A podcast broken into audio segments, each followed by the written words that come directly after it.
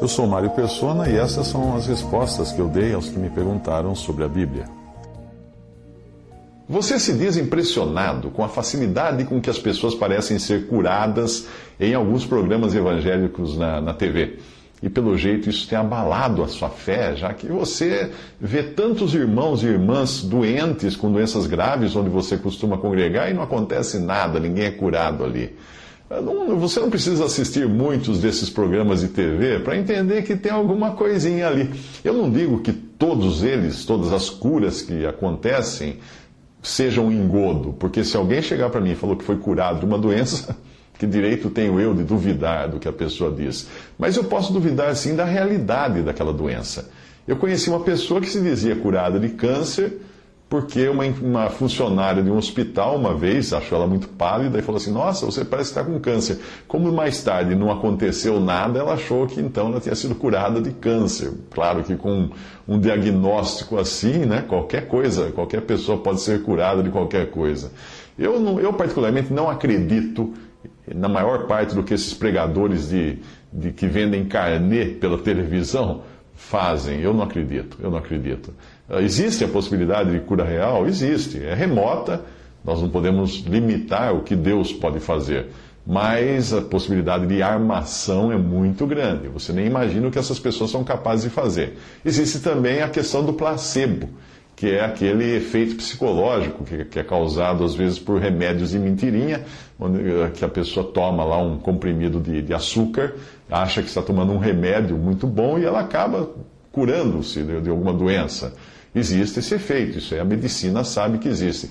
Pessoas que se acham enfermas, às vezes são curadas por uma simples mudança de atitude, ou por tomarem um placebo, aquela, aquele medicamento feito de farinha e açúcar, aqueles comprimidos falsos, né, que são dados em pesquisas para grupos de controle. Existem também doenças de fundo psicológico. De repente, a pessoa acredita tanto naquilo que ela realmente acredita que foi curada dessa doença. Existem muitas, muitas situações, então é difícil você dizer realmente com certeza se alguém estava doente quando foi no, foi no programa desse. Mas quanto às possibilidades de armação, de enganação, se nós conhecemos bem o ser humano, não vamos nos surpreender com o que ele é capaz de fazer para ganhar dinheiro e ganhar poder. Uma vez eu peguei um táxi em Fortaleza, aí o motorista contou que tinha levado, eu dei um folheto do Evangelho para ele, ele perguntou se eu era crente, aquela coisa, puxamos conversa. Aí ele contou que uma vez ele levou um homem do aeroporto até o hotel, e aí o passageiro pediu para ele passar a noite, para levá-lo em outro lugar. E ele marcou então, combinou com o passageiro, e à noite ele voltou ao hotel, e o homem veio caminhando normalmente com as suas pernas, mas trazendo debaixo do braço uma, um, um, um par de muletas. E aí pediu que ele levasse a um templo evangélico, desses que prometem cura, que tem em todo o Brasil aí, uma religião dessas de curas que existe em todo o Brasil. E quando ele parou o táxi na porta do templo, ele contou que o passageiro pagou, abriu a porta e desceu apoiado nas muletas e arrastando os pés, e entrou no templo como se tivesse acabado de ficar paralítico. Eu nem preciso dizer o que ele foi fazer ali dentro daquele templo. Né? Uh, muitas dessas religiões trazem pessoas de outros estados, de outras cidades, onde ninguém, para ninguém reconhecer, uh, para serem curadas. Curadas entre aspas, claro. Uma vez eu dei carona para um homem bem simples que dizia frequentar uma pequena igreja pentecostal perto da sua casa. Aí ele disse que gostava dos cultos, mas ele achava que o pastor não fazia o serviço direito, porque ele sempre via as mesmas pessoas que tinham sido libertadas de algum demônio na semana anterior voltarem para lá para serem libertadas outra vez.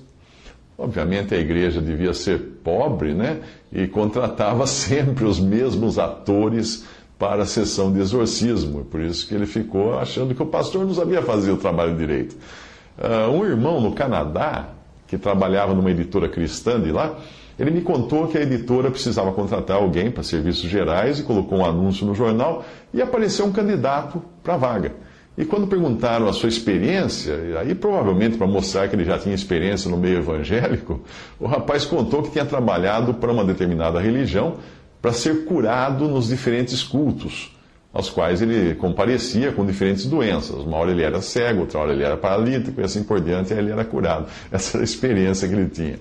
Bom, eu, eu, uma vez também eu fiz uma palestra e uma pessoa do som, uh, que trabalha em equipamento de som, ele, me, me identifiquei a ele como cristão, falei alguma coisa do Evangelho, e ele contou que um primo dele, que trabalha nos Estados Unidos, uh, também montando som em grandes eventos, estava montando o equipamento para um grande evento de um, de um pregador americano muito conhecido que faz curas. E era um grande ginásio de esportes. E ele estava lá montando, daí mandaram sair todo mundo, o pregador mandou todo mundo sair, e entraram apenas os assessores dele, a turma da equipe do pregador. Mas ele, como tinha que amarrar uns fios ainda lá nos bastidores, ele não saiu, ele ficou lá dentro. E aí, pela, por trás da cortina, ele começou a ver o que acontecia. Eles começaram a colocar cadeiras e rodas no, no palco, e aí entraram os assessores lá desse pregador, cada um sentava numa cadeira, e o pregador falava: Olha, a hora que eu falar isso, você levanta, grita aleluia tal. Eles estavam ensaiando para serem curados no evento da noite. Bom, olha o que eu penso do assunto. A fé verdadeira não depende de sinais ou de milagres para ela existir. Ela não depende do que é visível. A Bíblia fala que a fé é o firme fundamento das coisas que se esperam, é a prova das coisas que se não veem. E também em João 20, 20 isso, é, isso aí está em Hebreus 11, 1. Em João 20, 29, disse-lhe Jesus: Porque me viste e creste? Bem-aventurados os que não viram e creram. Então, meu conselho, não vá atrás desses que pedem dinheiro na TV e oferecem curas e prosperidade, um montão de coisas, porque ali está cheirando, está cheirando coisa errada.